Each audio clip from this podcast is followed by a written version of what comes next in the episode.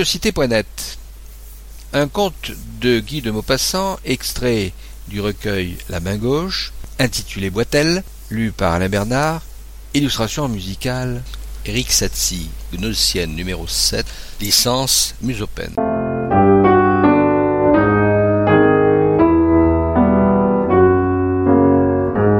À Robert Pinchon.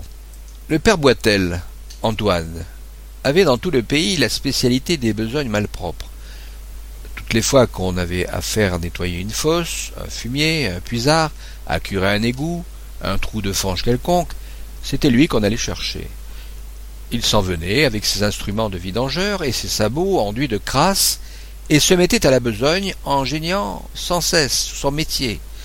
Euh, quand on lui demandait alors pourquoi il faisait cet ouvrage répugnant, il répondait avec résignation Pardi, c'est pour mes enfants qu'il faut nourrir. Ça rapporte plus qu'autre chose. Il avait en effet quatorze enfants. Si on s'informait de ce qu'ils étaient devenus, il disait avec un air d'indifférence On en reste huit à la maison. Il y en a un au service et cinq mariés. Quand on voulait savoir s'ils étaient bien mariés, il reprenait avec vivacité Je ne les ai pas opposés. Je les ai opposés en rien, et ils ont marié comme ils ont voulu. Il faut pas opposer les goûts, ça tourne mal. Si je suis ordureux, mais c'est que mes parents m'ont opposé dans mes goûts. Sans ça, j'aurais devenu un ouvrier comme les autres. Voici en quoi ses parents l'avaient contrarié dans ses goûts. Il était alors soldat, faisant son temps au Havre, pas plus bête qu'un autre, pas plus dégourdi non plus, un peu simple pourtant. Pendant les heures de liberté, son plus grand plaisir était de se promener sur le quai où sont réunis les marchands d'oiseaux. Tantôt seul, tantôt avec un pays, il s'en allait lentement le long des cages, où les perroquets à dos vert et à tête jaune des Amazones, les perroquets à dos gris et à tête rouge du Sénégal, les aras énormes qui ont l'air d'oiseaux cultivés en serre, avec leurs plumes fleuries, leurs panaches et leurs aigrettes, les perruches de toute taille, qui semblaient coloriées avec un soin minutieux par un bon Dieu miniaturiste, et les petits, petits oisillons, sautillants, rouges, jaunes, bleus et bariolés, mêlant leurs cris au bruit du quai, apportent dans le fracas des navires déchargés, des passants et des voitures, une rumeur violente, aiguë, piaillarde, assourdissante, de forêts lointaines et surnaturelles. Boitel s'arrêtait, les yeux ouverts, la bouche ouverte, riant et ravi, montrant ses dents aux cacatoès prisonniers, qui saluaient de leur huppe blanche ou jaune le rouge éclatant de sa culotte et le cuivre de son ceinturon. Quand il rencontrait un oiseau parleur, il lui posait des questions. Et si la bête se trouvait ce jour-là disposée à répondre et dialoguer avec lui, il emportait pour jusqu'au soir de la gaieté et du contentement. Regarder les singes aussi se faisait des bosses de plaisir, et il n'imaginait point de plus grand luxe pour un homme riche que de posséder ces animaux, ainsi qu'on a des chats et des chiens. Ce goût-là, ce goût de l'exotique, il l'avait dans le sang, comme on a celui de la chasse, de la médecine ou de la prêtrise. Il ne pouvait s'empêcher chaque fois que s'ouvraient les portes de la caserne euh, de s'en revenir au quai, comme s'il s'était senti tiré par une envie. Or, une fois, s'étant arrêté presque en extase devant un araraca monstrueux qui gonflait ses plumes, s'inclinait, se redressait, semblait faire les révérences de cour du pays des perroquets. Il vit s'ouvrir la porte d'un petit café attenant à la boutique du marchand d'oiseaux, et une jeune négresse, coiffée d'un foulard rouge, apparut, qui balayait vers la rue les bouchons et le sable de l'établissement. L'attention de Boitel fut aussitôt partagée entre l'animal et la femme, et il n'aurait su dire vraiment lequel de ces deux êtres il contemplait avec le plus d'étonnement et de plaisir. La négresse, ayant poussé dehors les ordures du cabaret, leva les yeux et demeura à son tour éblouie devant l'uniforme du soldat. Elle restait debout, en face de lui, son balai dans les mains, euh, comme si elle eût porté les armes, tandis que la raraca continuait à s'incliner. Or le troupier, au bout de quelques instants, fut gêné par cette attention, et il s'en alla à petits pas, pour n'avoir point l'air de battre en retraite. Mais il revint. Presque chaque jour, il passa devant le café des colonies, et souvent il aperçut à travers les vitres la petite bonne à peau noire qui servait d'éboque ou de l'eau de vie aux matelots du port. Souvent aussi elle sortait en l'apercevant. Et bientôt même, sans s'être jamais parlé, ils se sourirent comme des connaissances. Et Boitel se sentait le cœur remué, en voyant luire tout à coup, entre les lèvres sombres de la fille, la ligne éclatante de ses dents. Un jour enfin il entra, et fut tout surpris, en constatant qu'elle parlait français, comme tout le monde. La bouteille de limonade dont elle accepta de boire un verre demeura, dans le souvenir du troupier, mémorablement délicieuse. Et il prit l'habitude de venir absorber en ce petit cabaret du port toutes les douceurs liquides que lui permettait sa bourse. C'était pour lui une fête, un bonheur auquel il pensait sans cesse, de regarder la main noire de la petite bonne verser quelque chose dans son verre, tandis que les dents riaient, plus claires que les yeux.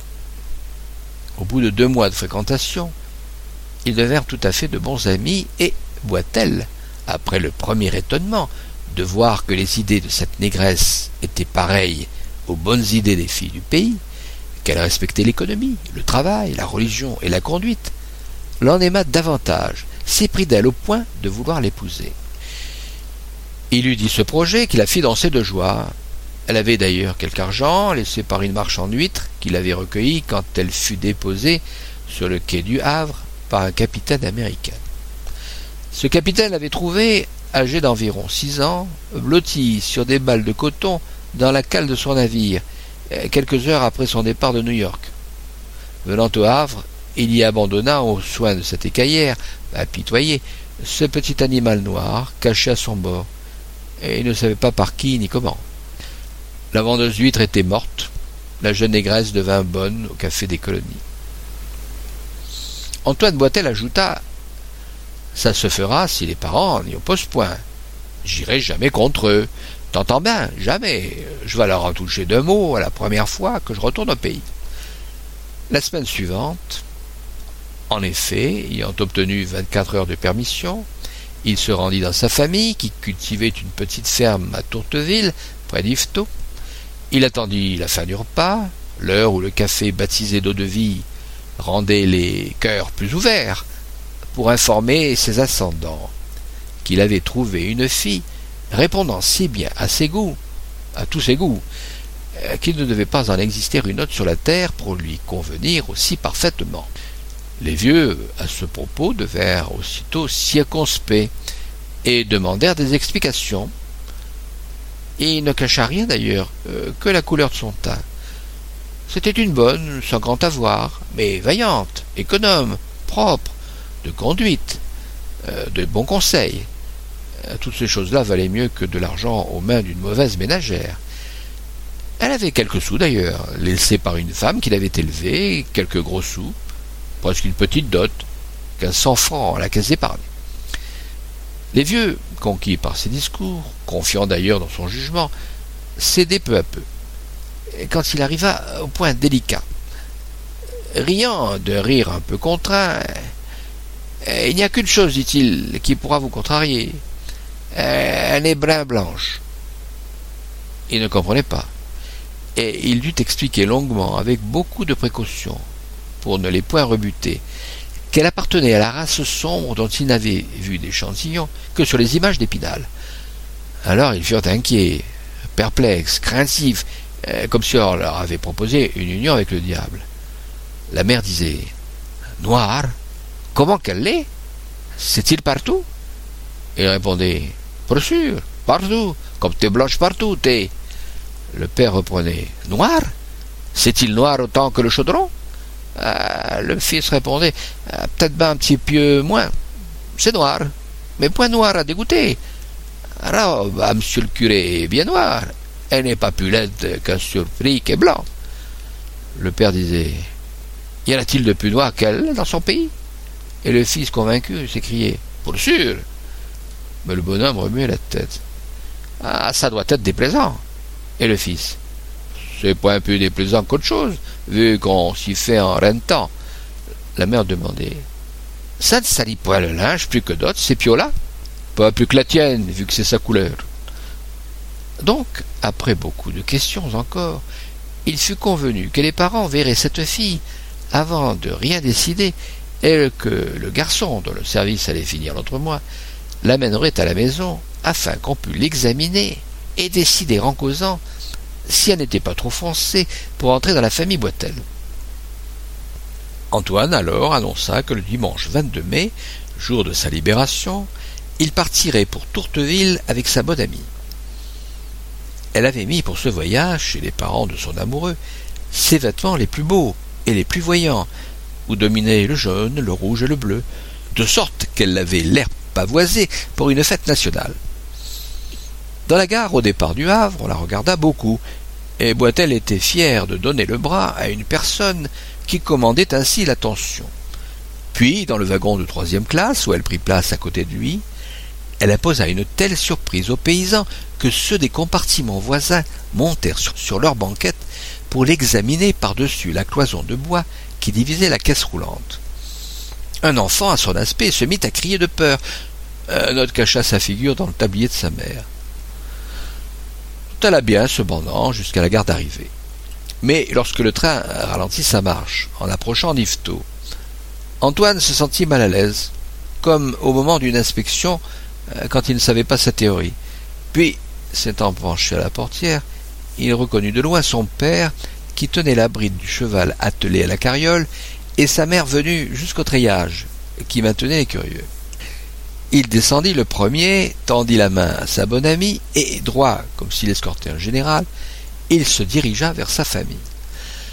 La mère, en voyant venir cette dame noire et bariolée en compagnie de son garçon, demeurait tellement stupéfaite qu'elle n'en pouvait ouvrir la bouche. Et le père avait peine à maintenir le cheval euh, que faisait cabrer coup sur coup la locomotive ou la négresse.